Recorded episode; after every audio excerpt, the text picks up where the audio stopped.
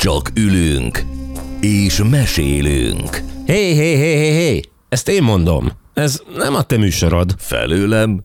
Akkor csináld. Csak ülünk és mesélünk.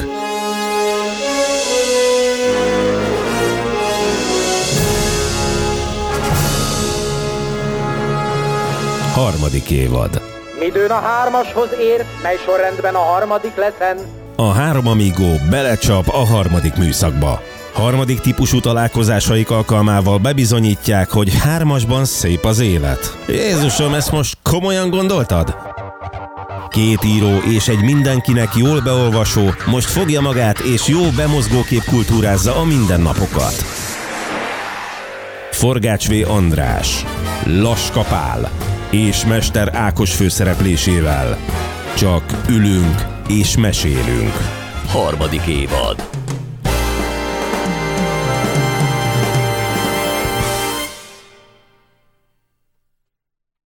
Kedves hallgatóink! A korai kánikulában benne ragadunk a kánikulában.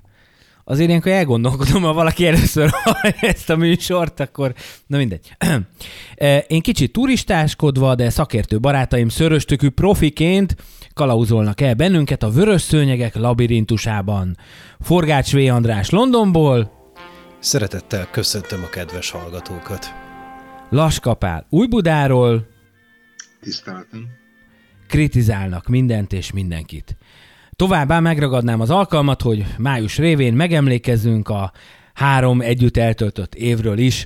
Szülinapi extravaganza lesz a mai, és egyben az utolsó a harmadik évadból. Ha, ha már ennyire frissek vagyunk, mondom ezt úgy, hogy azért az átlag az legalább három hét, mire megvágódik az adás a felvételtől, de minket azt gondolom, hogy személyesen ez most még így frissen érint, hogy hát, hogy itt volt két két olyan haláleset, amivel foglalkozunk, Talán frissebb a ugye, Tina Turner halála, Anna May Balok eredeti nevén.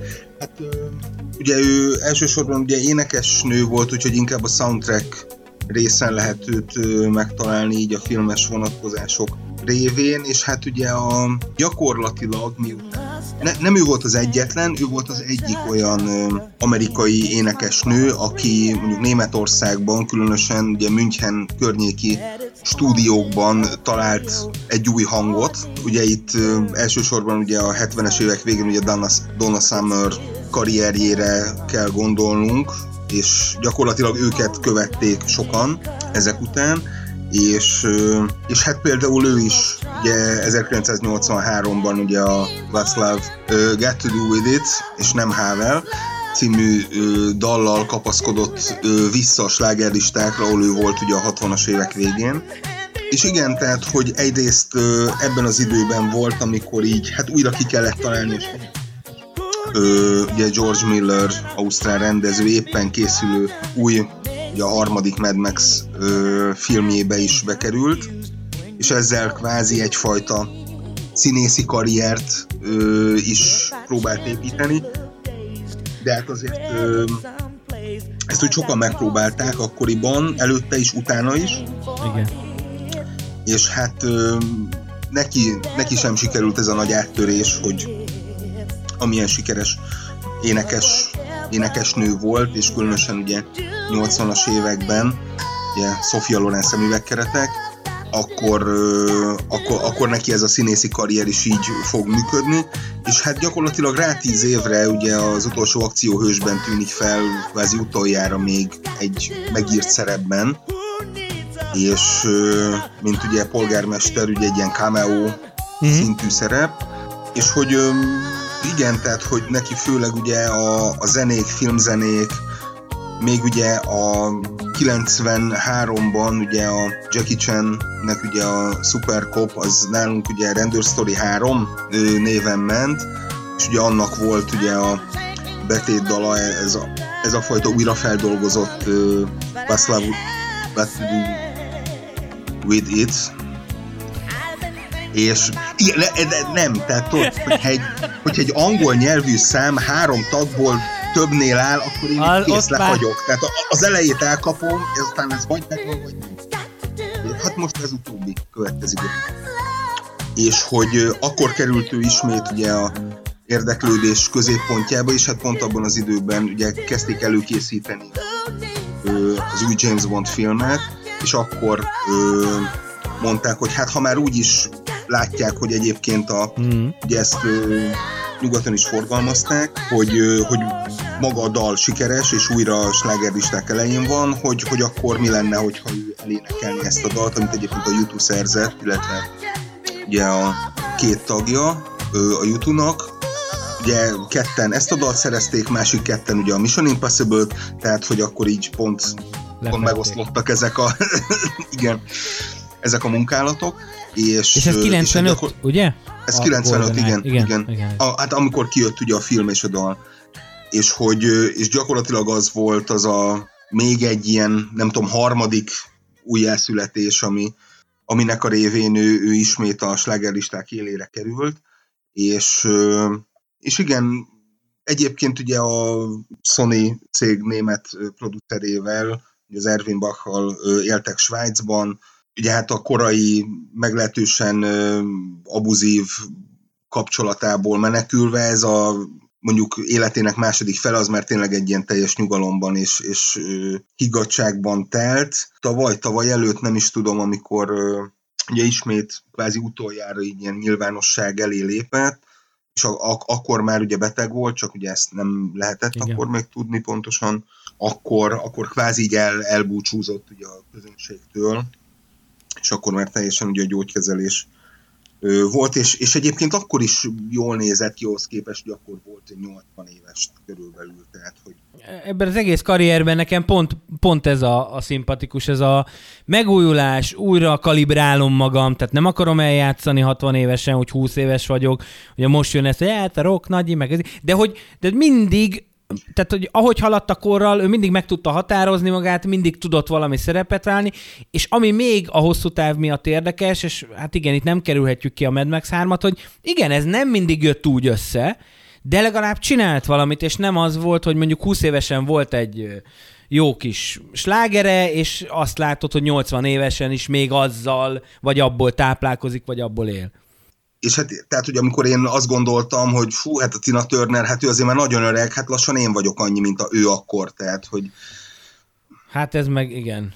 Ez borzasztó, amikor tényleg minden héten látod azt, hogy melyik filmet 30 éves, 40 éves, és így á. Na mindegy, de minden, minden esetre mindenképp úgy voltam vele, hogy emlékezzünk meg róla, mert hogy egy intermediális személy, tehát nem lehet azt mondani, hogy csak énekesnő, igen, voltak neki ilyen színészi, de, de a filmhez úgy is tud kapcsolódni, hogy, hogy azok a soundtrackek, amikben ő, ő, ő részt vett meg, megjelenik, és én nekem nagy... Ö, Hát utólag már ilyen nagy dilemma lett volna, hogy GoldenEye klippet osszak-e meg a, a csoportba, de aztán láttátok, hogy a plakátrajzoló bácsi a Drew Stru- Struzan? A, tehát, hogy Igen. neki volt egy ilyen nyilván most mit vegyen elő, a, a, ahol neki van valami kapcsolódási pontja, és az a durva, hogy én, hogy én, hogy én innen értesültem arról, hogy, hogy Tina Turner meghalt, hogy, hogy nem, nem egy, mit tudom én, valami hír ügynökség, hanem, hogy várjál, de ezt most miért rakta ki, meg miért búcsúzik, és aztán, mit tudom, fél órára rá már láttam a kommunikéket, de hogy nekem ez volt az első info, és ezért ezt raktam ki a, a csoportba. Nyilván egy, egy olyan plakát, ami nem Tina Turnerről szól, de valahol az alkotónak meg mégis, mert hát neki az a kapocs Tina Turnerre. A másik meglehetősen széles körben tárgyalt haláleset pedig Ray Stevenson é. Az északír származású színész 59 éves korában hunyt el tragikus hirtelenséggel, tehát nem ismerik a, a körülményeket. Minden esetre... hát á- általában ez a tragikus hirtelenség az infarktus vagy stroke. Valami ilyesmiről lehet szó a legújabb filmjének a forgatásán, ami nem a nyugat kapuja. A Wikipédia azt írja, hogy a nyugat kapuja az utolsó filmje, amit még ugye készülés alatt van, de ezt Itt valószínűleg az lehet a terminus technikus, hogy annak a forgatása már kész. És akkor azt már úgy lehet tudni, hogy ez egy lezárt nagyjátékfilm, amiben ő részt vett. Aztán ugye Öm, ilyenkor vannak itt a most így, Brandon is. A Wikipédia megbízhatóságára vagyunk utalva, Ja. hogy ez most Mm. igaz-e vagy sem. Minden esetre az övé egy meglehetősen figyelemre méltó pálya, ő egy viszonylag késői kezdő. A Igen. 90-es évek végén fog a, a Bristoli Old Vic színpadán kezdi a karrierjét, és nagyrészt inkább ö, őt színházban lehetett őt mm. látni. Ö, az első filmje az nagyon érdekes, hogy a, a replés elméletében játszik, ez volt az első filmes szerepe. Amiről a legtöbben ismerik, az a Punisher Warzone-ban ő játszotta ugye a címbéli karaktert, és, és bizonyos emberek szerint ő volt a legjobb ebben a figurának a megformálásában. Én imádtam, zseniális. és tehát nyilván egy északír színészhez kell fordulni, amikor egy amerikai tengerészgyalogosból lett hát, látunk, igazságosztó. Igen. Igen. Igen, láttunk már ilyet. igen, igen, tökéletes összeállítás. Tehát itt van az, amikor egy színészre ha azt mondod, hogy óriási, akkor nem lehet belekötni ebbe a, a, a billogba, igen, hogy hát azt mondod, hogy óriási. Nem tudom, két, két méterre hány centi volt? 5-6, tehát hogy ilyen tehát két méter fölött volt. I- igen. Igen, ennek most nem néztem utána, de a lényeg az az, hogy... Tiszteletet na, parancsoló megjelenés. Tehát, hmm. Egy, egy szép nagy darab ember, tehát, hogy... igen, igen, igen, igen, igen, igen. És ö, ami körbejárta az internetet ö, ennek a szomorú ö, eseménynek a kapcsán, ez pont az egyik legutóbbi nagy sikerfilmjében ö, elkövetett szerepe, az RRR című filmben játszik ö, egy ö, brit tisztet, aki, és ezt majd szerintem a show note-ban majd be fogjuk tenni azt a kis videoklipet, ahogy éppen a kocsijára zúduló fából amint éppen katapultálódik, és, és márnyul a puskájáért, hogy lelője a, az ellene szegülőket. Ez egy ilyen gyönyörű, abszolút a hindi Bollywoodra jellemző akció jelenet, és hát, hogy mondjam, tehát, hogy badass, ahogy ezt a uh, Just another day at the office. és, és ugye Oscar díjas filmről beszélünk, hiszen ugye a betétdal Oscárt kapott, Igen. tehát, hogy és egyébként tényleg megérdemelten, tehát hogy Hát meg ahol, ahol őt név, név szerint nem említettük, de nagyon zengedeztünk róla, az ugye a Róma című sorozat, ami ugye az HBO-nak egy abszolút olyan korban szólt a Rómáról, amikor így, így szerintem senki 20 forintot nem rakott volna erre, hogy most tényleg a Gladiátor után négy évvel, vagy nem tudom, hogy volt, igen, 2005 körül, hogy, hogy most tényleg ezt kell, meg megcsinálják, meg sorozatba, és iszonyatosan jó az a sorozat. Tehát ez a, szoktam mondani a Prison Break első évadát, hogy nem lehet belekötni, és a Róma volt egy ilyen, hogy két évadot élt meg, azt hiszem, és hogy, hogy nagy, nagyjából ott is azt látod, hogy ha van, amiben bele is lehet kötni, de a, a, abban a színészi játékban, meg a karakterívben nagyon nem. Tehát, hogy... John, John Milius, honnan igen, igen, igen, igen. Tehát, kvázi. Igen, igen, igen, igen. De ugye az atmoszférától kezdve a, jó, most itt a történész szakosokkal lehet vitatkozni, de hogy egyszerűen bemutat egy élő, nyüzsgő, rothadó, büdös várost, ami működik, és, és akik működtetik. Tehát, hogy az nekem egy akkora élmény volt a 2000-es évek közepén, hogy hihetetlen. Ray Stevenson tipikusan az a, az a színész, akiben most, hogyha nem jött volna ez a tragikus hirtelenség, akkor, akkor valószínű, hogy egy ilyen országra, világra szóló szerep még volt benne. Tehát, hmm. hogy ezt nem lehet mondani, hogy, hogy neki már megvolt a magnum opus, az alakítás, vagy a film, ami, ami úgy Isten igazából megalapozná a világhírét, de ennek ellenére egy, egy abszolút megbízható színészként bukkan föl. Uh-huh. A Black Sails-től elkezdve a már emlegetett Rómán át, tehát hogy egy csomó olyan projektben dolgozott, amiben emlékezeteset mm-hmm. alakított, úgyhogy ez egy ilyen nagyon sokkoló és, és súlyos, megrázó hír az ő távozása. Gyakorlatilag a, az új transport terben is szerettem, és őt is, meg az Ed Skrein-t is, tehát hogy az, hogy tehát, hogy szerintem a, casting az tök jó volt, az, hogy nem sikerült egy olyan történetet pakolni köré, ami tényleg nem egy nagy kihívás lett volna, de hát nem sikerült. Hát a Transporter sorozattal is az a probléma szerintem, hogy alapvetően elkésett. Tehát, hogyha ez egy pár évvel korábban indul, akkor, akkor még a fősodor tartozott volna, de szerencsétlenségére pont egy olyan átmeneti időszakban jött ki, amikor már a hangsúly eltevődött másféle sorozatokra. Hmm. Tehát, hogy ez, ez ilyen értelemben nem a készítőkön múlt. Az, hogy lehetett volna jobb a történet, ez egy másik kérdés. Minden és lehetne jobb. És azt gondolom, hogy, hogy ha már nem rangsorolunk, nem verseny, meg minden, de hogy, hogy azért hozzátartozik még, hogy ha már ilyen gyakran készítünk adást, hogy én két mondatot Lang Györgyiről hadd mondjak, mert hogyha emlékeztek rá a Facebook csoportba, fölraktam az Eldorádónak a sokat idézett, de talán kevéssé megbecsült kis szösszenetét, amiben ugye ő a Falusi Mariannal látszik és játszik. És a másik, ami pedig hát Sas Tamási az érdem, nekem egy ilyen gyerekkori emlék a Fürdősó című 27 perces kisfilm, ami nem Lang Györgyiről szól, de, de hogy szerepelnek benne, és uh, én ezt most újra néztem, mert nyilván szembe jött velem, hogy akkor hol lehet megnézni, és hogyha nem a Szabó János szeretném újra hallgatni, akkor mégis mivel lehet megemlékezni Lang Györgyire. Iszonyatosan jó, vivid kisfilm, a, egy olyan Sastamás tól, aki azóta nem tudom, hogy hová tűnt, de eltűnt.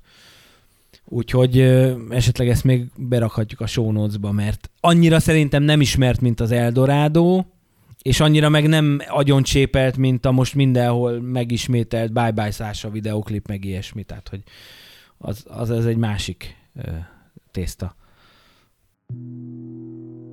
Ide most kéne valami rövid elválasztó szöveg a két műsorszám közé, jó? Most jön az a rész, hogy ha mi egy heti műsor folyam lennénk, akkor ugye úristen itt a körmünket lerágnánk, hogy itt a Cannes Filmfesztivál, meg javában mik történnek, meg hol. De hát mire a kedves hallgató ezzel találkozni fog, én azt gondolom, hogy már olyan nem tudom, nagy titkokat nem tudunk itt elárulni, viszont a szerkesztőség kétharmada felhozta ezt a, a idei, azt gondolom, hogy most az idei Káni Filmfesztivál volt nektek, ami annyira izgalmas, vagy nem tudom. De ettől függetlenül én a, a Kánról, mint jelenségről is beszélgetnék veletek. De hogy minden esetre egy ilyen kis káni kitekintést fogunk ma megkísérelni. Ha valaki emlékszik rá, én már kevésbé, de azt hiszem, hogy az első évadban mi a magyar filmfesztiválokról, meg fesztivál élményekről beszélgettünk. Most nyilván itt ugrunk egy jó nagyot, mert ugye a Káni Filmfesztivál, hát az A-kategóriás filmfesztiválok A-kategóriás sabbika, vagy nem tudom, szóval, hogy eléggé ilyen ö, csúcs támadás.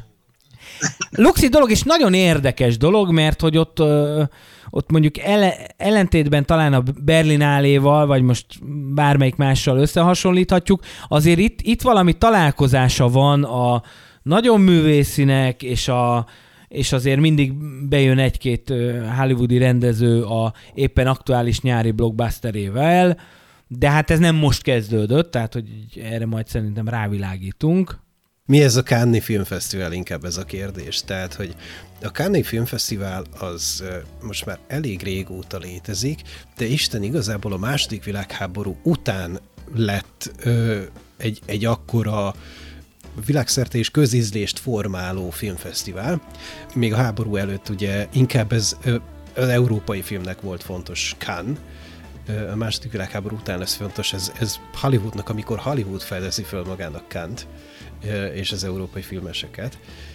Úgyhogy ez talán a világ legnagyobb presztízse rendelkező filmfesztiválja, hogy ez egyébként mennyire igaz valójában az egy kérdés, hiszen a Cannes Filmfesztiválnak számos támogató rendezvénye is van.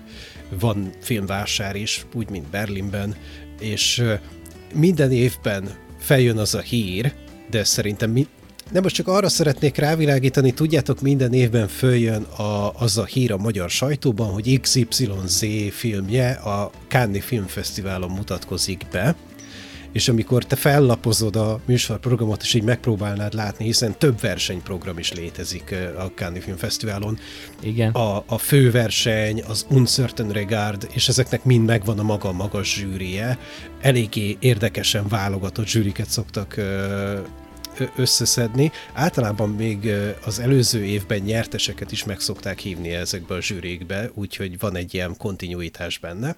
De hogy amire utalok, az, hogy eléggé becsapósak tudnak lenni ezek a hírek, hogy XYZ filmje a Cannes Filmfesztiválon fog menni, hiszen gyakorlatilag te is ö, oda tudsz menni, és ö, bizonyos pénzösszeg letet, letétele után tudod vetítetni a filmedet a Cannes Filmfesztiválon, csak hát nyilván egy annak kísérő rendezvényén, és nem a versenyben. Hát meg a, a világ legjobb biznisze, tehát tényleg a megymagos ember, hogy egyszer megnézed, és tényleg, tehát Torontótól kezdve Berlinig mindenhol szerveznek, tök függetlenül a Berlini Filmfesztiváltól, mit tudom én, tévéreklámok filmfesztiválját, társadalmi célú hirdetések, ide, dokument, tehát bármi, és csak azért, hogy elmondhassd magadról, hogy a Cannes filmdíjas rendező. Tehát, hogy erre iparágak épültek, és csodálatosan és hát sajnos mind a mai napig ö, a, a különböző sajtósok sikerrel tudják ezeket a híreket beilleszteni a kultúra rovatba, még a legnagyobb presztízsel rendelkező ö, kiadványokba is. Úgyhogy... Senkit nem akarok megbántani, de azt hiszem, hogy, hogy ezt most itt közszolgálti percek keretén belül el szeretném mondani, hogy amikor az kerül ki egy plakátra, hogy Magyarország Oscar jelölése, évtől, filmtől függetlenül az nem ugyanaz, mint hogyha egy film Oscar jelölt. De hogy, hogy messzebbre nem menjünk, tehát hogy ö, ilyen egyszerű játszani a szavakkal, meg... Igen. Ö, igen, mert hogy ez egy teljesen más, amikor a legjobb külföldi, ö, legjobb idegen nyelvű film Oscar díjára indít egy adott országnak a arra szakosodott szervezete egy filmet, ami abban az évben készül, mint hogyha az ember bekerül akár a, a bővített listába, vagy a, rövid, mm. vagy a rövid listába. Tehát, hogy ezek itt is stációk vannak.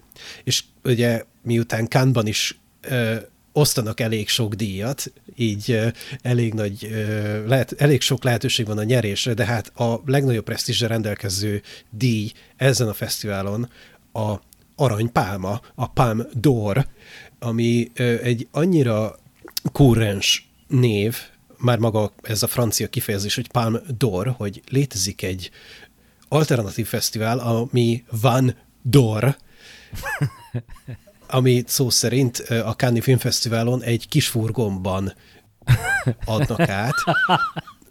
Ezt most nem én találom ki, én voltam egy Van d'Or díjátadón nem nyertünk sajnos semmit. Hát hogy mondjam, hát olyan volt, mint egy, eh, ahogy azt az ember elképzeli a, a diátadókat, csak azzal megspékelve nem nyertünk semmit. Hát mondjuk ilyen, ilyen, ilyen diátadót én nagyon sokat fel tudnék idézni, de ezzel nem rabolnám a hallgatóink idejét. Na de várj már, az is eredmény, hogy eljutni a diátadóig. Ismered a sajtost, bejutsz. Uh, igen? Hát és akkor még nem ejtettünk szót ugye egy olyan pár éves filmről, ahol ugye a, egy nagy film után, amikor még ott vannak a fotósok, de a stáb már lement, akkor egy magyar, hát ugye a magyar készítők így gyorsan még végigvonultak a szőnyegen, és sikerült pár olyan fotót készíteni, hogy mintha úgy tűnne, hogy ők is úgy ott vannak a vörös szőnyegen, és vonulnak a fotósok, csak picit már ugye nem tehát már nem volt az a, hát hogy mondjam, ilyen vakusorozat, mint ami szokott lenni, hanem egy ilyen fél, fél sötétben Igen.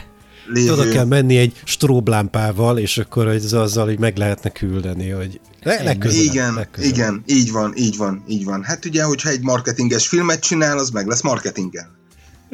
Um, az az igazság, hogy Pali abszolút rátapintott a Cannes Filmfesztivál egyik árnyoldalára, azon túl, hogy ugye évről évre állandó viták vannak a, a, a dresszkódról például, tehát hogy különböző híresebbnél híresebb színésznőket küldenek el a vörös szőnyegről, hiszen nem viselnek magas sarkú cipőt, ami a nettó hülyeség kategóriájába tartozik így 2023-ban, de ez más. Minden esetre a, a Cannes Filmfesztiválnak a híre az megelőlegezi azt, hogy, hogy a város ilyenkor abszolút tele van emberekkel, és hát tele van hogy mondjam, tehát hogy rossz arcú emberekkel is, tehát hogy az elég gyakran elő szokott fordulni, hogy az ember belefut nem feltétlenül megbízható emberekbe, akik ígérnek az embernek mindenfélét, aztán ebből nem lesz semmi. Úgyhogy a Cannes Filmfesztivál előszeretettel vonzza az ilyen szerencsevadászokat, vagy kalandorokat, és pontosan ebből azokból kifolyólag elég sok filmes nem is nagyon szereti a Cannes Filmfesztivált, és próbálja kerülni, hogy ebben mennyi szerepet játszanak a rossz élmények, illetve a valóság, az egy másik kérdés, de erre a hétre, vagy erre a tíz napra gyakorlatilag lehetetlen szállást találni a városban, vagy szállodai szobát, úgyhogy nagyon sokan tényleg környékbeli városokban, Nizzában mm. kénytelenek például megszállni, és onnan ingáznak be a, a fesztiválra, beleértve ez a filmkritikusokat is, ugye, akiknek ez az egyik első nagy lehetőség az évben megnézni a teljes filme, filméves termést. Nagyon sok filmkritikus csinálja azt például, hogy a, a Cannes Filmfesztiválon megnézett filmekből pár, jó pár hónapig elél, hiszen tud mit írni kritikát, amit be tudja időzíteni a filmnek a kiadására. Így most már értető, hogy ugye a, a filmtett is vetésforgóban azt hiszem, hogy három szakkommentátorral kivonult kámba, és így látod, hogy percről percre, ugye ezt talán még az Index kezdte annak idején, Isten nyugtassa, hogy akkor percről percre, most láttam a Woody jelent, meg nem tudom, és ők így nyomják tényleg a napi élményeket, és most próbáltam kicsit így képbe jönni, és elolvastam ezeket, de ugye feltűnően szükszavúan nyilatkoztak a filmekről. És hát valószínűleg ezért, mert hogy szépen legépel, és majd azt leadja, amikor éppen mozi bemutató van. De hát igen, én ilyen kis naíva vagyok, hogy, hogy azt gondoltam, hogy akkor kiírja magából. De hát minek, hogyha mi fél évig nem Egyébként a, a, a Cannes filmkritikák, amik a fesztiválról jönnek ki, azok nagyon híresen ö, rövidek és velősek. Például, hogyha most visszaidézzük a, a Saul fiát, mert a Saul fiának a, a menetét követtem végig viszonylag közelről, de nagyon érdekes volt, akkor nagyon gyorsan lehetett ö, tudni, hogy a Saulfi az, az meglehetősen nagy eséllyel pályázik a fődíjak egyikére, hiszen az onnan kijövő kritikák egy New York Times, hogyha jól emlékszem, New York Times kritika kivételével mindenki egyöntetően elkesedett érte, és ezek a kritikák nettó 500 szóból álltak. Tehát, hogy ezt, amit gyorsan a, uh-huh. még a uh-huh. régi antivilágban ugye Telexen átküldtek volna ugye a szerkesztőségnek, és ezek a gyors kritikák, amiket másnap reggel mindenki lázasan néz és olvas, illetve hát online most már tényleg percek kérdése, talán már a film vége főcíme alatt megjönnek az első kritikák, és ebből ö, próbálják kitalálni az okosak, hogy akkor vajon mik, a, mik az esélyei a verseny résztvevői közül, hogy vajon ki fogja nyerni az aranypálmát, vagy, vagy a, Uncertain Regardban ki fog ö, sikert aratni. Uh-huh. Úgyhogy ö, ezek mindig ilyen jellegűek voltak, de azért abba gondolj bele, hogy megnézni napi négy-öt filmet, szakmányban, és ezek a filmek azért általában elég hosszúak szoktak lenni, így is úgy is, még hogyha az ember ki is hagyja a vége főcímet, vagy az adott esetben a vetítés utáni kérdések és válaszok óráját, akkor is nagyon sok időbe telik, úgyhogy... Uh-huh. hát, nyilván. Ugye legendás ugye a Roger Ebert kritikák, ugye még csak hogyha magyar vonatkozás, akkor ugye a Felfigyőrnek a taxidermiája volt olyan, hogy biztos vagyok benne, hogy ez egy nagyon fontos és értékes film, de még egy barátom se köszönte meg, akinek ajánlottam, hogy nézze meg. Illetve hát a másik az ugye talán szintén egyébként talán egy-két év különbséggel ugye a Vincent Gallo-nak ugye a The Brown Bunny című legendás filmje, ahol ugye az akkori barátnőjével, a Chloe Sevigny-vel hát tesznek mindazt, amit egy hálószobában tenni kell, és a kamera éppen a ominózus részekre van irányítva, hogy az, hát akkor is volt már az, akkor is volt már az, csak ugye ezt a nagy terembe vetítették. És ugye egyrészt ugye a legrosszabb filmnek tartotta a Cannes-ban bemutatott filmek között valaha, illetve hát még egy ö, olyan mondatot is írt, hogy ö, nem sokkal ugye a filmfesztivál előtt neki volt egy kolonoszkópiája, amikor is egy ilyen endoszkóppal ö, mutatták meg éppen, hogy a kamera hol jár, és mondta, hogy még az is érdekesebb volt, mint a Vincent Gallo filmje. Nem mondhat, nem, nem tudom azt mondani, hogy Roger Ebertnek nem volt igaza egyébként, tehát hogy vicces, mert igaz. A másik érdekesség egyébként Kánnak, ami ö, nem feltétlenül jellemző a világ többi filmfesztiváljára, az az, hogy a közönség azonnali reakcióval jutalmaz egy filmet, igazából tulajdonképpen függetlenül attól, hogy jó-e a film vagy sem. Tehát, hogy itt már jó filmeket is fütyültek ki, és küldtek el a vérbe. Nézd, aki már volt Mediterrán Filmfesztiválon, Portugáliában, Olaszországban, Spanyolországban, ott, hogy mondjam, az azonnali reakció az mindig, tehát, hogy nekem ugye Sitges-i filmfesztiválról vannak tapasztalataim, ott gyakorlatilag nem a film sikere hoz, hozta meg a tapsot.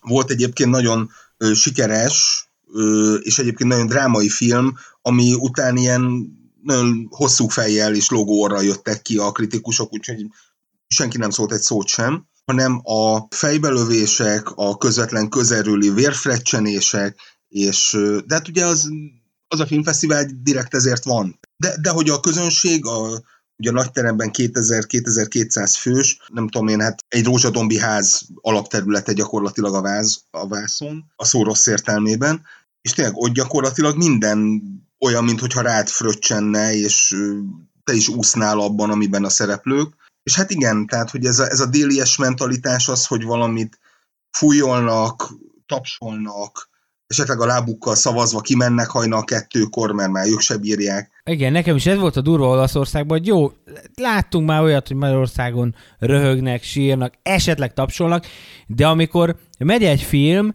ilyen tárgyalótermi dráma, és akkor ott éppen hazudik az ügyvéd vagy valami, és akkor valaki mögület három sorral így bekér, vagy bastardo!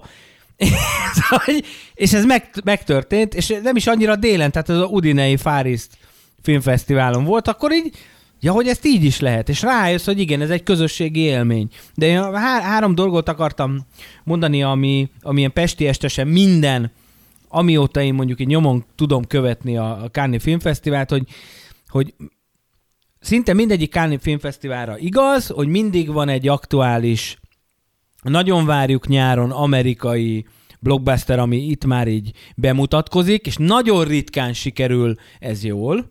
Én amennyire olvastam, ez idén is így van, bár annyira engem ez nem lepett meg. Ö, aztán a másik, hogy a zsűriben van valami nagyon botrányos, vagy nagyon sikeres, szintén inkább hollywoodi filmrendező, vagy egy korábbi győztes, és a harmadik pedig, hogy általában nyitó filmre mindig összehoznak valami olyan vagy főszereplőt, vagy rendezőt, akinek épp van valami iszonyatosan nagy botránya, vagy coming outja, vagy coming backje, vagy nem tudom, ugye most ez épp a Johnny Depp és akkor ott van a látszótri faktor, ami ugye... Hát a bizonytalanság szépsége. Tehát, ezek, ezek szinte már így a...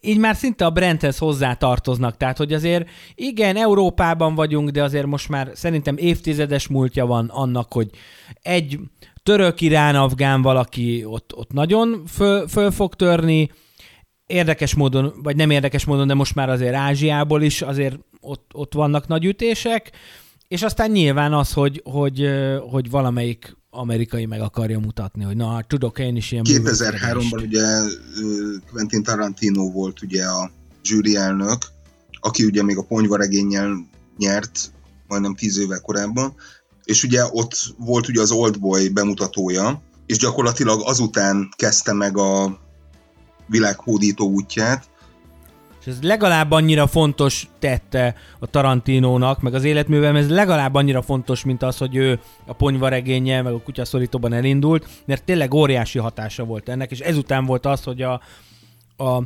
bármelyik utcasarki videótékában is már találtál koreai ja, Mondjuk hát ö, emlékeim hmm. szerint ugye a ö, Fahrenheit 911 is ezen a Cannes Cannes eseményen kapott aranypálmát, ami meg hát a minden idők legelhibázottabb döntése volt, véleményem az, szerint. Az a, az a zeitgeist, tehát hogy ugye Nyilván. Nyilvánvalóan ebben szerepet játszott az is, hogy Franciaország ugye erőteljesen ellenezte a, a, a, az iraki háborút, és minden, minden eszközzel megpróbálta megakadályozni, hogy, hogy ez megtörténhessen. És hát, hát mert ők már voltak ott.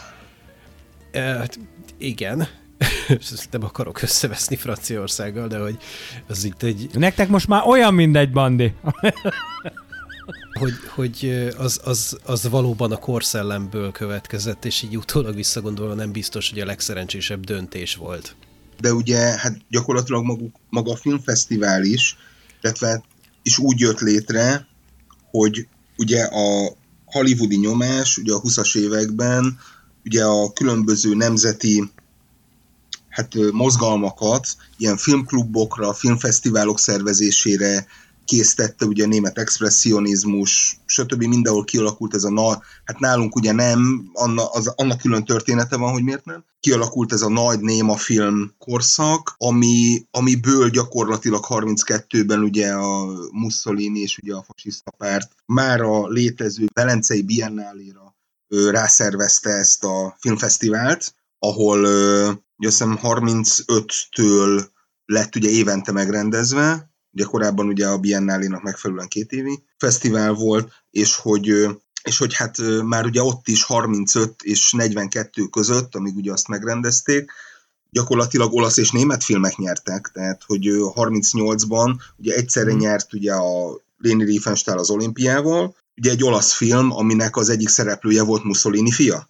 Tehát, hogy mondjuk azt, hogy a politikai jellegű kinyilatkoztatások, illetve díjak átadása, ugye az is 35-től volt, ugye az, hogy egy, egy fődíjat adtak ki, az, az ne, nem idegen a filmfesztiválok kultúrájától. Mondjuk az, hogy erre a döntésre 38-ban a brit meg az amerikai résztvevő lemondott mindenről, és hazament, az egy dolog. De tehát, hogy azért voltak, tehát maga a filmfesztivál, illetve az ő felvállalt álláspontja évről évre meghatározott és kihirdetett attitűdje bizonyos kérdésekhez, azért az mind a mai napig fontos. Ugye Berlin főleg inkább az ilyen politikai jellegű filmek. Igen. Ugye a Kán, ugye pláne ugye a Thierry Fremo igazgatása alatt az elmúlt 15-6-7 év, most így hirtelen nem, nem tudom mennyi, de azért majdnem két évtizedes pálya. Ott ugye a, a kisebbségek, a bevándorlás, az együttélés problémája. Nyilván ugye nincs messze Marseille, ami gyakorlatilag egyfajta az európai bevándorlásnak mm. egy gócpontja, meg amúgy is Franciaországban ugye ez évtizedek óta egy jelentős kérdés. Hát ugye nem véletlen például ugye az életre valók sikere is, Székesfehérvár, ugye a bolygó neve szerint. Na de, de várjál, várjál, mert ez érdekes koordinátorrendszer, Velence ehhez képest akkor. Ö, ugye ez pár évvel ezelőtt volt, ugye Velence is próbálta próbált megragadni ebben a nagy filmfesztiválosdiban. Tehát azért van Locarno Svájcban, van Cannes, van, hát akkor még ugye volt ugye Moszkva, van Carlo Vivari. Tehát, hogy ugye ezek mind kategóriás filmfesztiválok, ugye annak idején ebből volt 12, most is szerintem 13-14-nél több nem lehet. Tehát azért most már van Kolozsvár, mint kategóriás fesztivál helyszín. Tehát, hogy azért elég sok. Azt, Varsó az nem az? Nem, de erre nem, ne, nem mernék lehet, erre lehet, hogy nem. mérget venni. De hogy, de, de ugye, tehát nyugaton is, hát ugye nálatok is azt hiszem Londonban, ugye azt hiszem A-kategóriás fesztivál nincs, de egy BFI tud szervezni egy olyat, meg ugye a Brit Film díj átadó az egy olyan rész, ami, ami tényleg kvázi a kré, kréme, krémje ott van. Hát igazából úgy, úgy van, hogy, uh-huh. hogy az LFF az egy nem A-kategóriás filmfesztivál, ami, amit mi A-kategóriásként kezelünk különböző okoknál kifolyólag, emocionális okokból kifolyólag, tehát hogy ez meglehetősen úgy működik, mint hogyha az lenne, de nem az. Illetve van a BAFTA, ugye a brit uh, televíziós és uh, filmes akadémia, amiknek a díjátadója, ugye a brit Oscarnak szoktuk hasonlítani, mert hogy hasonlóképpen működik a, az a díj átadó, mint, a, mint az Oscar, ami az ugye az egy amerikai filmakadémiának a díja, viszont a BAFTA-hoz ugye nem kapcsolódik filmfesztivál. Tehát, hogy az, az egészen pusztán a Nagy-Britanniában ekkor és igen, akkor, mm, ekkor és ekkor bemutatott filmalkotások, meg televíziós alkotások, meg számítógépes játékok, most már mindenféle BAFTA létezik a világon, úgyhogy a, a, az akadémia az eléggé tág. A zseniális De... a, az extrázban, amikor Ricky Gervais-t ki, ki vezetik, hogy és ki van tiltva a baftát? A tévéstől, vagy a rendestől? mert, a, mert a tévés azért, a tévés azért tényleg az, a tévés bafta az, ami csak minket érdekel, és a, a, a világot nem a rendes baftát pedig azért valamennyire jegyzik azért külföldön is. Velencére visszatérve, Velencének megvan az a meglehetősen hátrányos pozíciója, hogy, hogy a, a kalendáriumban az év vége felé helyezkedik el, itt Torontó környékén, és így Szeptember. Igazából, És igazából azok a filmeket, amiket az Oscar előtt akarnak megfuttatni, tehát hogy pont azzal, ezzel próbálják a nemzetközi forgalmazásba egy kicsit beletolni, a, a, megtolni a szekeret, mielőtt beindul Amerikában a forgalmazás, hogy kvalifikálni tudjanak egyáltalán az Oscar díjra. Ebben egy kicsit keresi a helyét Velence, én úgy érzem. Ö, ugye körülbelül tíz évvel ezelőtt volt ez a fajta, tehát hogy Velence is úgy érezte, hogy kezdi elveszíteni ugye a, az arcát, és ugye, ugye már nem nyári szezon, még nem karneváli szezon február, és, és oda, oda mindenképpen kell valami, és pont ugye az akkori fesztivál igazgató azt mondta, hogy akkor próbálják meg ugye az amerikai kapcsolatot, ugye ez az olasz-amerikai viszonyt kihasználni, és akkor ugye a friss amerikai filmeket, az ilyen ö, olyan európai művészek, akik Amerikában forgatnak, ők hozzák el oda a filmjeiket, hiszen legyenek sztárok, mert ugye az a filmfesztivál él meg, él jól, ahol sztárok vannak, ahol új filmek vannak, csak ugye hát pont, igen, pont az időpont az, amikor már így leszüreteltek mindent, tehát hogy ami abban az évben lehet.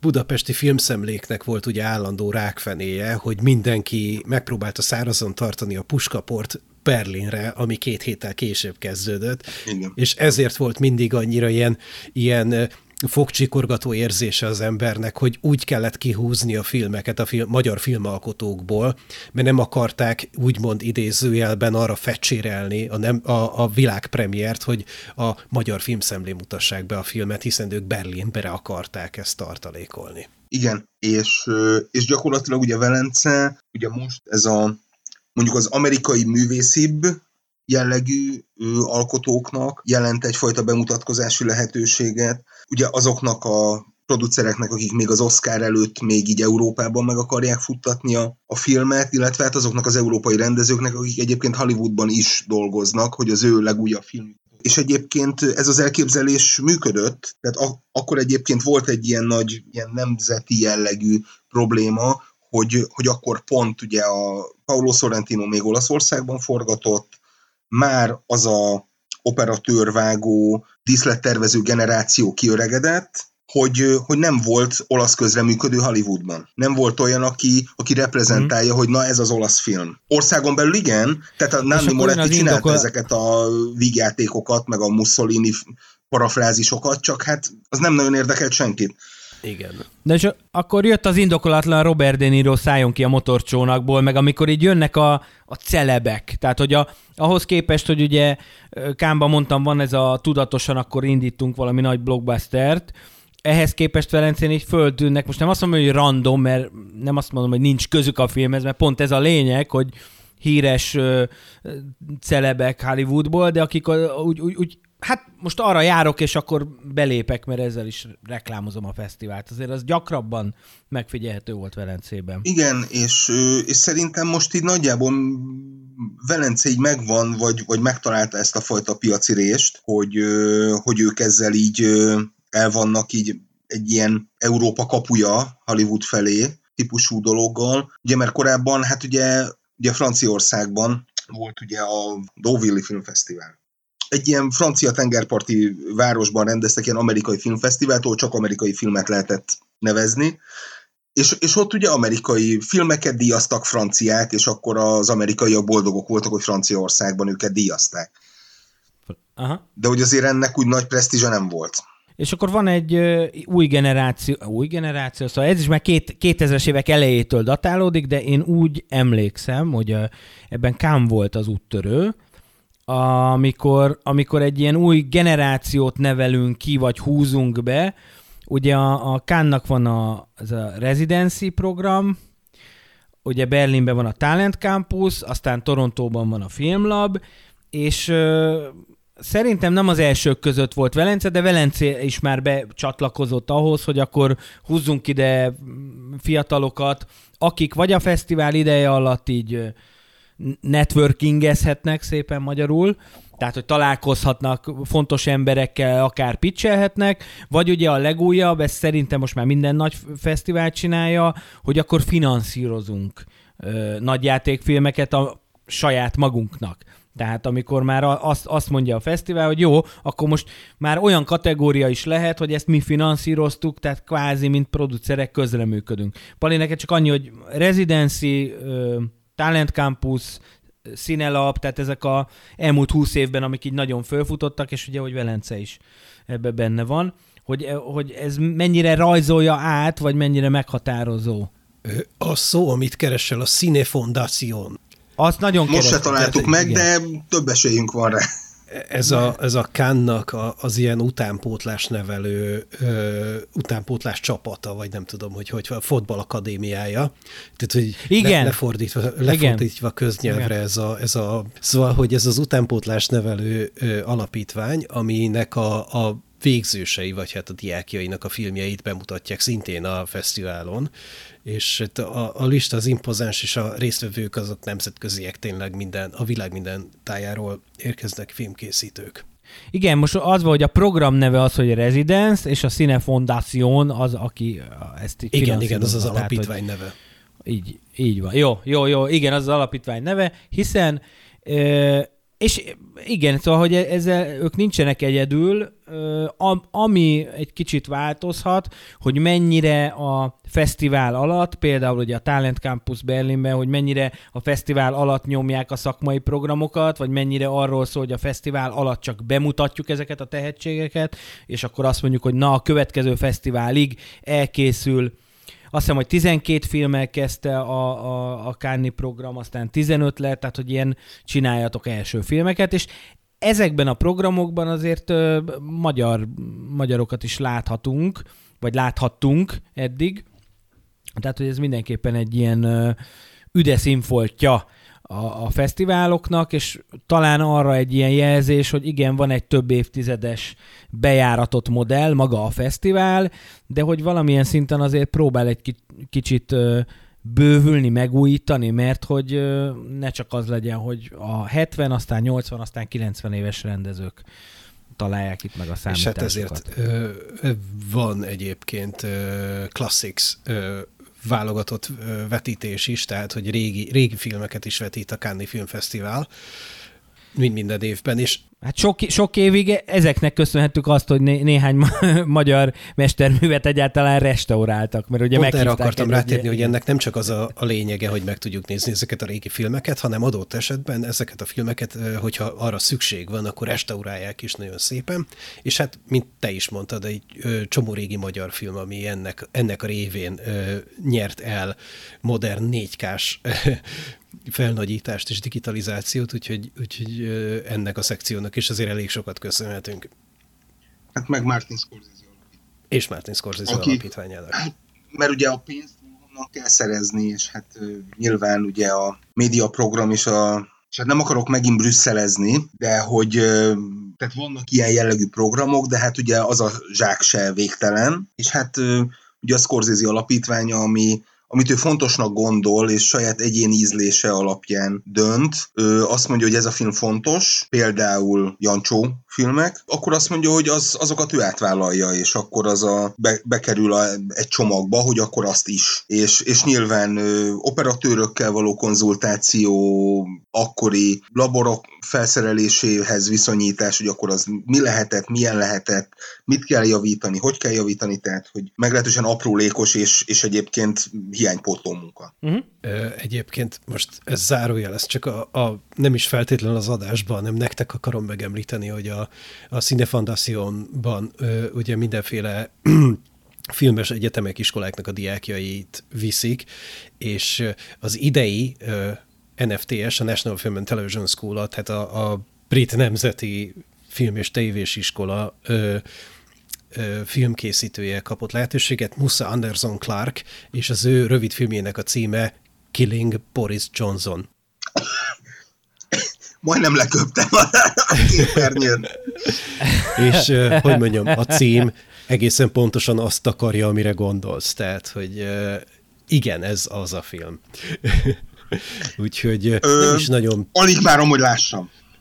Um, 20 pár perc, mindenkinek ajánlom a megtekintését. A Hollywood Reporter ír róla egy, egy viszonylag átfogó munkát, és hogy, hogy igazából ez a, a, a, a rendező sajnos elveszített az édesanyját a pandémia alatt, és ebbe a projektbe uh, terelte bele a gyászát és indulatait, és hát hogy mondjam, tehát hogy ennek a, e, ezeknek a, a, az érzelmeknek egy meglehetősen konkrét személy a célpontja. Minden mást majd a reszivál után. Hát Hát szegény Nemes Gyula, hogyha az érót itt tudta volna megcsinálni, akkor lehet nem kellett volna golyóstól satírozni a, a görög ha, ha engem megkérdeznek arról, hogy mi az alapvető különbség Magyarország és Nagy-Britannia között, akkor nem csak az EU tagság megléte vagy nem léte, hanem ez. Hát, illetve hát Oliver Stone-nak is jó tett, hogy éppen a született gyilkosok idején vált. ez megmagyaráz egy-két dolgot. Jó, igen, igen, igen, igen. Jó, kérdés, hogy mennyire akartok az idei kánba belemerülni? Változ, változatos a zsűrinek a tagsága, tehát hogy az Uncertain Regardban valamiért John C. Reilly a zsűri elnök, tehát hogy érted? Tehát, hogy... Hát ha valaki, ő ért a kísérleti filmhez, tényleg. Tehát, hogy... Eden McKay annyit kísérletezett, hogy öröm volt nézni. Nem, az a probléma, hogy fél, fél távnál vagyunk, valamilyen szinten fél távnál vagyunk, tehát hogy még az nem minden filmet lehetett látni. Egy kicsit nehéz az esélylatolgatás. Egy dologról tudunk beszélni, az pedig az Indiana Jones és a, a, az éppen esedékes megafil. Sorstárcsája, talán ez lett a magyar cím. De ez olyan, mint a TV2-n a betelefonálós Sorstárcsa. játékok annak idején, tehát hogy tárcsázza a sorsot, vagy Én nem ezt tudom. Szóval, képzelni TV2. Nem, nem szeretnék, nem szeretnék erről. De hogy, hogy az Igazából lényeg, nem mertem hogy, beleolvasni. Ö, ö, a, a Harrison Ford életműdíjat kapott Michael douglas egyetemben, és ö, nagy valószínűség szerint ez a Harrison Fordnak az ilyen vissza, szép nagy visszavonulása lesz ez, a, ez az esemény. Hogy ezért miért kellett filmet csinálni, ez egy másik kérdés. Na, ez igen, tehát hogy az, amikor ott smokingban elérzékenyül, én attól félek, hogy az többet ér, mint ez az új film. Mindannyian ettől félünk, de hát ugye ez egyféle módon fog kiderülni. Igen. Igen. Nem, nem, nem akarom. Meg tudod, ez a Wes Anderson szép filmet csinál, de azért a izé jobb volt. Szóval, hogy most ez, ezekért, hogy elolvassam ezeket a három soros kritikákat, hogy nincs, nincs szívem végig menni a... És, és főleg a, hogy a Kánnal az a probléma, hogy igen, ezek a filmek majd jönnek fél év múlva, hat hónap múlva, ugye forgalmazástól függően, talán akiket a streaming esetleg így maga alá nyalából azt előbb láthatjuk, de hogy, de hogy most miért roncsam el ezt a nyarat már hát, így egy, Egyébként ugye pont Kánnak volt így óriási problémája a streaminggel, tehát hogy erős összekülönbözés volt, hogy akkor a streaming filmek most mehetnek, nem mehetnek, akkor a Bonyonk az okjája az most akkor, hogyha az mehet, akkor a másik, nem tudom, Amazonos az meg miért nem mehet, tehát hogy azért itt volt egy ilyen jellegű, hogy mondjam, alkalmazkodás, sikényszer, hogy, hogy mi legyen a közvetlenül streamingre gyártott filmekkel, és hát egyébként végül is a streaming nyert, tehát hogy mehetnek azok a filmek, és nyilván megfelelő kópián bemutatják ezeket kámban. Mondjuk emlékeim szerint az utóbbi években nem nyert streaming film. Tehát, Szerintem hogy, már nem is akartak akkora erőt kifejteni. Az okja kapcsán emlékszem, hogy ott nagyon sok pénzt beletoltak abba a projektbe, hogy ez most tényleg nyerjen meg minden létező filmdíjat a, a nagyobb presztízsű filmfesztiválokon, mint annak idején az Oscar jelölések kapcsán is ugye arról cikkeztek, hogy akár 5-20 millió dollárt is költött kampányolásra a Netflix, mindennek pusztán az volt az értelme, hogy ugye ez is felpumpálta az érdeklődést a streaming szolgáltató iránt, hogy ez egyébként anyagilag mennyire rentábilis, az már egy megkérdőjelezhető dolog, hiszen akkor a nagy hollywoodi filmstúdiók is toltak volna ennyi pénzt a kampányokba. Hát hiszen toltak is, tehát hogy azért a Weinstein Brothers-t azért nem lehet azzal vádolni, hogy kesztyűs kézzel fogták volna meg a pénzügyek szerveit. Kedvenc ehhez kapcsolódó hírem egyébként csak a hétről az, hogy Vin Diesel az, aki erősen kampányol azért, hogy a Universal az bizony futtassa a Fast and Furious legutós, legutóbbi tizedik részét az Oscaron. Tehát, hogy ő Oscar díjat szeretne nyerni a Fast and Furiousért. Legjobb hangvágás, tökéletes, tehát, hogy Nem, hanem, hogy ő személyesen, ő mint színész. Legjobb férfi főszereplő szeretne lenni. Hát valami e-autó reklámban esetleg, vagy nem tudom. Szerintem egy legjobb hát, hát mellékszereplői inkább, Oscar. inkább golyót reklám lesz az, de értem, mire gondolsz. Tehát. Szerintem a legjobb mellékszereplői Oscar járt volna ki neki maximum Groot szerepéért. Igen, nem. Igen. Na mindegy. Pali Jó, hát megmondta, a, a, azt gondolom, hogy, hogy ke, tripla X nem kaphat kellőképpen körbe kapáltuk. Nem, nem, hogy mondjam, nem, nem várom ki von Haus Haus. Ugye, hogy a... Figyeljetek, alig hevertük ki, alig hevertük ki az előző dízelbotrányt. Tehát Hát jó, de ez sem fog ne, ne. Jó, azt gondolom, hogy megadtuk Kánnak, ami Kánnak Hát de jár. egyébként meg Kán, amikor éppen nincsen filmfesztivál, akkor, akkor még akkor is egy exkluzív ö, üdülőhely a szupergazdagoknak, ott vannak a jaktok, ugye a jakt kikötőben, tehát hogy egy ilyen nagyon szép hely, ahol érdemes keresztül utazni, tehát ö, most Ákos maga mögé mutogat, ahol éppen lehet látni. Igen, csak nem beszélek, úgyhogy ezt nem látják a patronok, de hogy itt van mögöttem. Igen, Kán, hogyha szeretnék látni ezt a gyönyörű Kanné panorámát, ami Ákos mögött van, Havi három dollár, és láthatják a patronok. I- illetve hát ugye Kabos Gyulát is ennek köszönhetjük, hi- hiszen az ő eredeti neve Kán Gyula. és ezzel kiérdemelted a Kán haragját. Oké, okay. Nagyon szép. igen. Hát reméljük, hogy... Igen. Jó. Ákos, már csak te hiányzol. Okay. De nagyon. Valami James Kánosra gondol, de nem, nem, nem akarok ilyet. Nem, tényleg nem, nem csinálunk ilyet. Jó, szerintem Kántól búcsúzzunk, viszont amit még mindenképp meg kell említenünk, mert hát Kánnál és a filmeknél jobban már csak magunkat szeretjük ünnepelni. Hát szépen csendben három éves lett ez a fantasztikus műsorfolyam, a Csak ülünk és mesélünk, és egyre nehezebb most már, hát nem csak a korunkból kifolyólag visszaemlékezni a kezdetekre, hanem, és ez szerintem egy tök nagy pozitívum, hogy tényleg annyi mindennel foglalkoztunk már, és annyi félefajta adást csináltunk, hogy, hogy én már majd, hogy nem jobban rettegek a jövőtől, hogy miről nem beszéltünk még, de, de hogy ez minden esetre jó leső érzéssel tölt el, amikor fölmegyek a kis Spotify-os oldalra, és nézem azt, hogy mennyi epizódunk van. Hát az, amikor a chartable nézem, hogy itt még Kelet-Szlovákiában benne vagyunk az első százban talán, a közgazdasági tematikájú podcastok között, akkor szóval, hogy azon még lehetne mit ö, fejleszteni, de összességében én örülök ennek, hogy, hogy letettünk valamit az asztalra közösen, és már három éve, ö, igen. Ti mit gondoltok erről, fiúk? Hát nem gondoltam, hogy eddig, eddig húzza. Az az Eddig igazság, húzzuk. Hogy, húzzuk.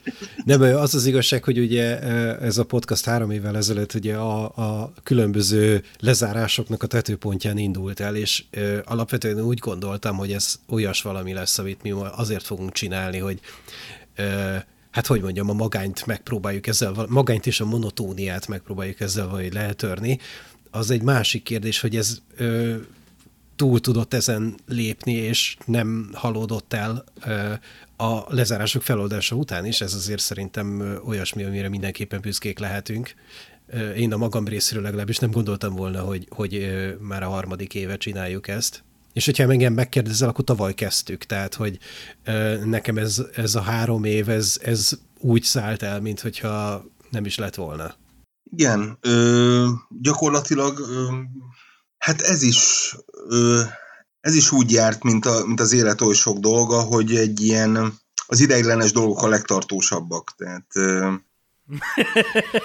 hogy Az így, ideiglenesen ö, házamban állomásozó Zoom előfizetés. Igen, igen, pontosan. Hogy tényleg egy ilyen, ilyen hülyeskedésnek indult, amiben nyilván hát próbálunk És most is az? Tehát, hogy próbálunk némi hogy mondjam, információt, értéket megvillantani ebben a mai értékvesztett világunkban. És, és, és valóban az egy, egy picit megható is, és egy picit, igen, egy, egy picit büszke is vagyok rá, hogy, hogy idáig sikerült eljutni, és hát bízom benne, hogy még együtt fogjuk ünnepelni a negyedik születésnapot is. Igen, és akkor most jön egy ilyen drámai fordulat, de egyébként annyira nem drámai, mert most így visszanézünk, szerintem minden évadnál ezt eljátszottuk, hogy ez a és most egy kisebb, hosszabb, majd meglátjuk milyen szünetre vonulunk vissza, ezt lefordítom a hallgatók nyelvégre, e, talán végre lesz munkám, tehát hogy ugye a hangja és a tücsök, hogy általában azért ez egy olyan műfaj, hogyha az ember filmgyártásban dolgozik, és nem az íróasztalnak, mert azt lehet bármi. Íróasztalon? De hogy, hogy amikor gyártod... Hmm, kérem. I- íróasztal ja. fióknak. Hú, ezek a freudi elszólások, ennyi. Na, de hogy amikor a filmgyártásban érdekelt valaki, akkor hát az úgy körülbelül, főleg ebben az égövben eléggé le van korlátozva. Sajnos idén még jobban le van korlátozva, de most nem akarok itt senkit ezzel terhelni. A lényeg az, hogyha minden jól megy, akkor hosszabb, de hogyha realista vagyok, akkor rövidebb ideig most nem, nem lesz adás, aztán majd meglátjuk. Nekem a negyedik évadra nagyon konkrét elképzeléseim vannak, amiket most nem szeretnék megosztani a kedves hallgatókkal. Veletek majd esetleg igen, úgyhogy még ne kapcsoljátok ki a mikrofonokat. És hát nem tudom, mi, mi, mit teszünk még hozzá ehhez. Nagyon nem kellene mit, csak hogy megkérdezem udvariasságból. Hát én szeretném személyesen személyesen szeretném megköszönni minden kedves hallgatónknak azt, hogy ö, velünk tart. Gyönyörű kötés. Gyönyörű kötés, ugyanis azt írtam föl, hogy esőnek hadd szóljak bátor patreonjainkhoz, akik a válságok viharában is kitartanak mellettünk, értünk, és bíznak bennünk. Nem szeretik, nem mindenki szereti, hogyha így nevén nevezzük őket, de akkor is. Azt mondom, hogy kedves Pillangó, Gastrocker Ricsi, Vincent Vega és Vozó a legkitartóbb ö, patronjaink. Reméljük folytathatjuk a közös munkát, ám egy időre visszavonulunk, régió szokásunkhoz hülyen pénzt keresni. Reményekkel, óriási tervekkel nézünk a negyedik évad elébe, addig is jó szórakozást, éljen a film! Éljen! Éljen!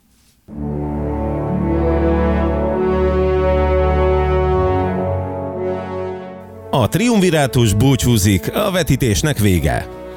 Ha tetszett, amit hallottál, és szeretnél még sok-sok adást, dobj pár dolcsit ennek a szerencsétlen bagázsnak Patreonon. Képzeld, mekkora pácban lehetnek, hogyha már a narrátor kéri meg, hogy küldje... Tényleg engem mikor fizettek ki? www.patreon.com Per csum